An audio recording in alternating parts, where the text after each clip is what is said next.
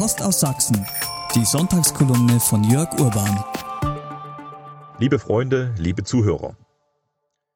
Die Zustände in der Pflege sind wirklich schockierend. In den nächsten zehn Jahren fehlen deutschlandweit 500.000 Pflegekräfte. In der Pflegeversicherung klafft ein Milliardenloch. Und die steigenden Energiepreise sollen natürlich ebenfalls gerade an die Pflegebedürftigen und ihre Angehörigen weitergereicht werden. Wenn alles so weiterläuft wie bisher, könne die Pflege von Senioren und Kranken bald gar nicht mehr stattfinden, hieß es diese Woche verzweifelt auf dem Deutschen Pflegetag. Das wäre eine Schande, denn der Anstand einer Gesellschaft bemisst sich maßgeblich daran, wie sie mit ihren ehemaligen Leistungsträgern umgeht.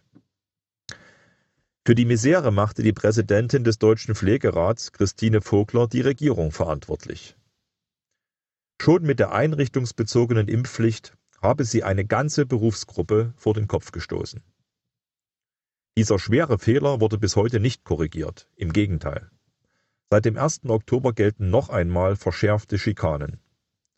Neben den Pflegekräften, die quasi den ganzen Arbeitstag eine Maske tragen müssen, gilt dies nun auch für die Bewohner, wenn sie sich in Gemeinschaftsräumen aufhalten. Frau Vogler vom Pflegerat sieht darin eine staatliche Bevormundung, die immer weiter zunimmt. Sie fordert deshalb, dass es den Pflegekräften selbst überlassen sein muss, wie sie den Schutz von Corona organisieren. Letztendlich geht es um Mündigkeit, Wertschätzung und Freiheit. Wer einen sozialen Beruf ergreift, macht das, um anderen zu helfen. Nun ausgerechnet den Pflegekräften pauschal zu unterstellen, sie würden die Gesundheit anderer Menschen gefährden, ist unverschämt hoch zehn. Ihnen wird so von der Regierung jegliches Berufsethos abgesprochen. Und auch von der anderen Seite her betrachtet, haben wir ein Pflegesystem, das nicht funktionieren kann. In Sachsen beträgt der Eigenanteil für die stationäre Pflege derzeit im Durchschnitt 1.972 Euro pro Monat. Die sächsische Rente liegt im Schnitt aber nur bei 1.364 Euro. Über 600 Euro fehlen also, die entweder die Kinder oder der Staat begleichen müssen.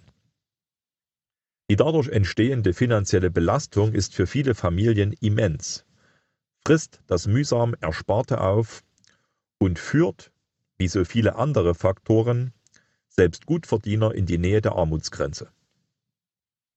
Das Pflegesystem krankt also an allen Ecken und Enden. Mit ein paar kleinen Zuschüssen sowie verständnisvollen Worten für die Pflegekräfte lässt es sich nicht reparieren. Es geht aber besser und andere Länder zeigen es uns. Wir brauchen eine umfassende Pflegereform.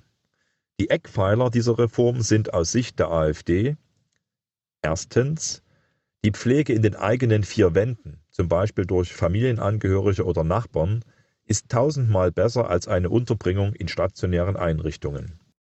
Um das zu ermöglichen, muss der Staat den Angehörigen für ihre Mühen deutlich mehr zahlen. Die Investition in ein solches Landespflegegeld rechnet sich am Ende allemal.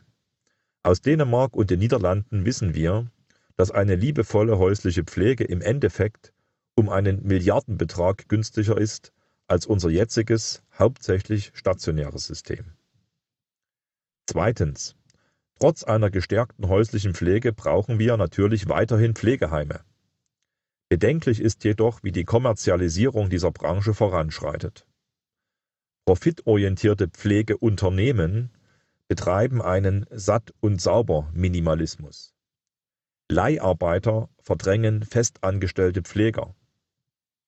Die Pflegebedürftigen haben jedoch ein Anrecht auf Vertrautheit, auf Geselligkeit und Alltagsfreuden.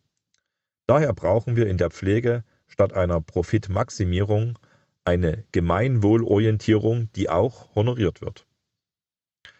Und drittens, um Pflegekräfte zu gewinnen, haben wir im Landtag gerade ein ganzes Bündel an Maßnahmen vorgeschlagen.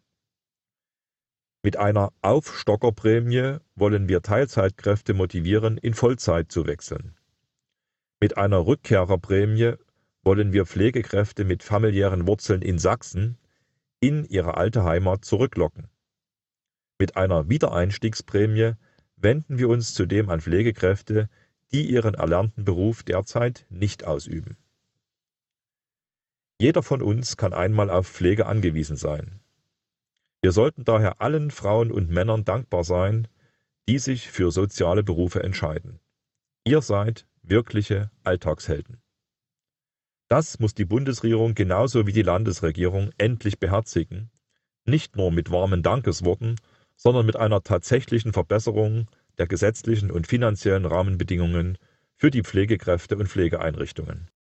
Eine bessere Pflege ist möglich, wenn der politische Wille dafür da ist. Und genau dafür streiten wir. Bis nächsten Sonntag, Ihr Jörg Urban. Das war die Sonntagskolumne von Jörg Urban. Auch nächsten Sonntag wieder, nur hier auf Telegram.